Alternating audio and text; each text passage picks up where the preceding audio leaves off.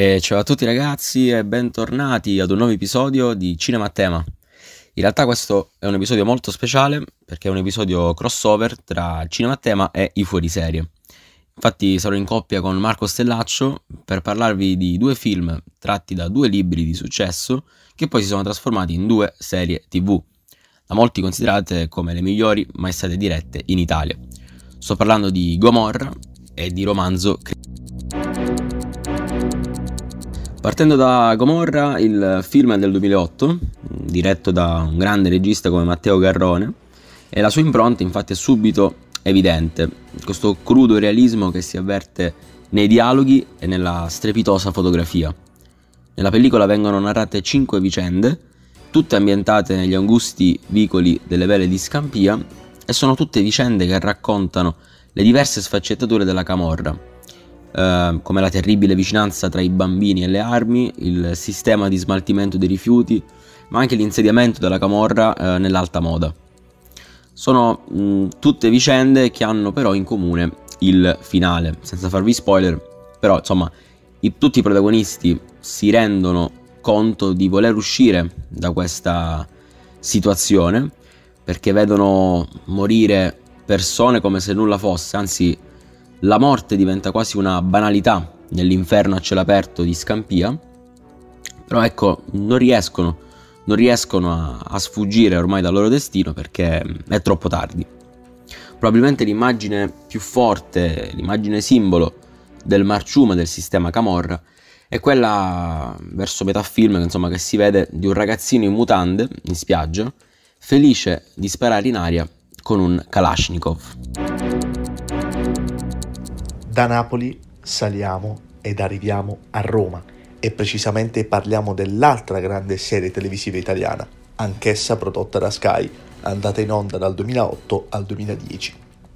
Ovviamente parlo di Romanzo Criminale, che dalla penna di Giancarlo De Cataldo passa alla macchina da presa di Stefano Sollima, la serie sulla malavita della capitale italiana racconta in prima persona la nascita, l'evoluzione, ma anche la fine di quella che è stata l'organizzazione criminale più potente di Roma, ossia la Banda della Magliana. Tra i protagonisti spicca ovviamente il libanese, sangue freddo, fascino, intelligenza, ma anche spiccata dote di leadership che ne fanno di lui il protagonista principale di fatto della serie. Accanto a lui il Dandy, che già dal nome ci fa capire il personaggio, elegante, raffinato, amico di infanzia anche se con alti e bassi del libanese. Durante la serie avrà un'evoluzione fondamentale che purtroppo porterà alla disintegrazione della banda. Terzo personaggio centrale è sicuramente il Freddo, non sto qui a spiegarvi il suo carattere perché l'avrete già intuito. Anche lui capo indiscusso insieme a Libano e Dandy e sarà, durante la serie, il personaggio che mette di fronte all'alternativa, mi ami o mi odi. Oltre a questi ci sono anche Scrocchia Zeppi, Fiero l'Occhio ed i fratelli Buffoni. La caratteristica principale della serie è sicuramente il realismo, perché si viene catapultati nella Roma degli anni di piombo non solo per i costumi e la colonna sonora, ma anche per le scene nelle quali troviamo fatti realmente accaduti. Si nota dunque anche uno stile di tipo documentario all'interno dello show. Però per vedere questa serie il mio consiglio è di stare con il libanese. Era il 6 maggio 2014. Sembrava una semplice serata per la televisione italiana. Ed invece, da quel momento, qualcosa è cambiato. Sì, perché proprio quel giorno usciva su Sky Gomorra la serie, il prodotto televisivo italiano più esportato all'estero e che oggi, arrivati all'ultima stagione, attualmente in onda, ci fa dire come anche noi italiani abbiamo alzato lo standard sulla serialità televisiva. Di che cosa parla Gomorra? La serie segue le vicende del clan Savastano, fittizia famiglia criminale operante a Scampia e Secondigliano, nata dalla mente di Roberto Saviano, la quale oltre a Don Pietro boss più potente della camorra napoletana ed anche sua moglie Donna Imma, spietata quanto il marito, vede anche il giovane Gennaro detto Jenny Savastano, unico figlio del boss ed ovviamente erede al trono della malavita di Scampia. La storia si arricchisce con un altro personaggio fondamentale, Ciro Di Marzio, detto l'immortale, vero antieroe della serie. Nel corso di queste stagioni, oltre alla necessaria crudeltà, visto il tema trattato, la sceneggiatura si arricchisce di una particolarità molto presente nelle serie odierne, ossia dell'importanza del linguaggio, che in questa serie è il napoletano, caratteristica che contraddistingue la serie in tutto il mondo. Questa serie riesce nel suo intento di essere molto fedele ai reali rapporti malavitosi interni, in una cornice di degrado, quale quella di Scampia, uno dei quartieri più poveri e difficili d'Europa. A differenza del film, però, la serie ha una trama molto più lineare e possiamo dire romanzata, considerando che il tema principale è la faida di Scampia e dove i personaggi vengono affrontati non solo all'esterno, ma soprattutto dall'interno. Ed emblematico in questo sarà il cambiamento di Jenny e del suo rapporto con Ciro durante la serie. Ma se volete sapere perché bisogna guardarla, la mia risposta è non sapete che vi aspetta.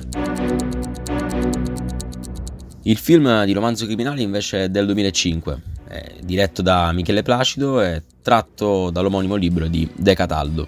Ecco, le difficoltà non erano poche perché riassumere tutto il materiale eh, lasciato dallo scrittore era, era abbastanza complicato, però il regista Michele Placido è riuscito ad intessere una trama che funziona e che mostra in maniera abbastanza soddisfacente i burrascosi avvenimenti della banda della Magliana, la banda che ha terrorizzato Roma nel corso degli anni 70. Mm, la trama è abbastanza semplice, no? un gruppo di ragazzi accomunati da questa voglia di conquistare Roma, e quindi assistiamo come se fosse un climax eh, che porta all'ascesa di questa banda, di questo gruppo, eh, e che poi porta al suo inevitabile declino.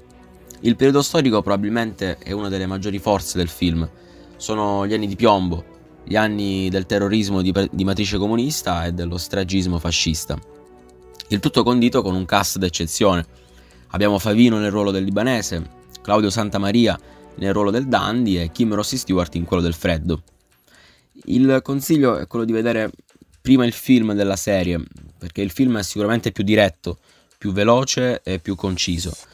Uh, della serie che invece ovviamente risulta essere più lenta e che forse si lascia andare a qualche sentimentalismo in più.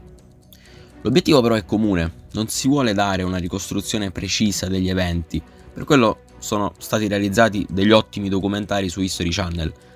Piuttosto sono stati rappresentati dei personaggi eh, paradigmatici, perfettamente funzionali alla storia, una storia sullo sfondo di un'instabile Italia degli anni 70.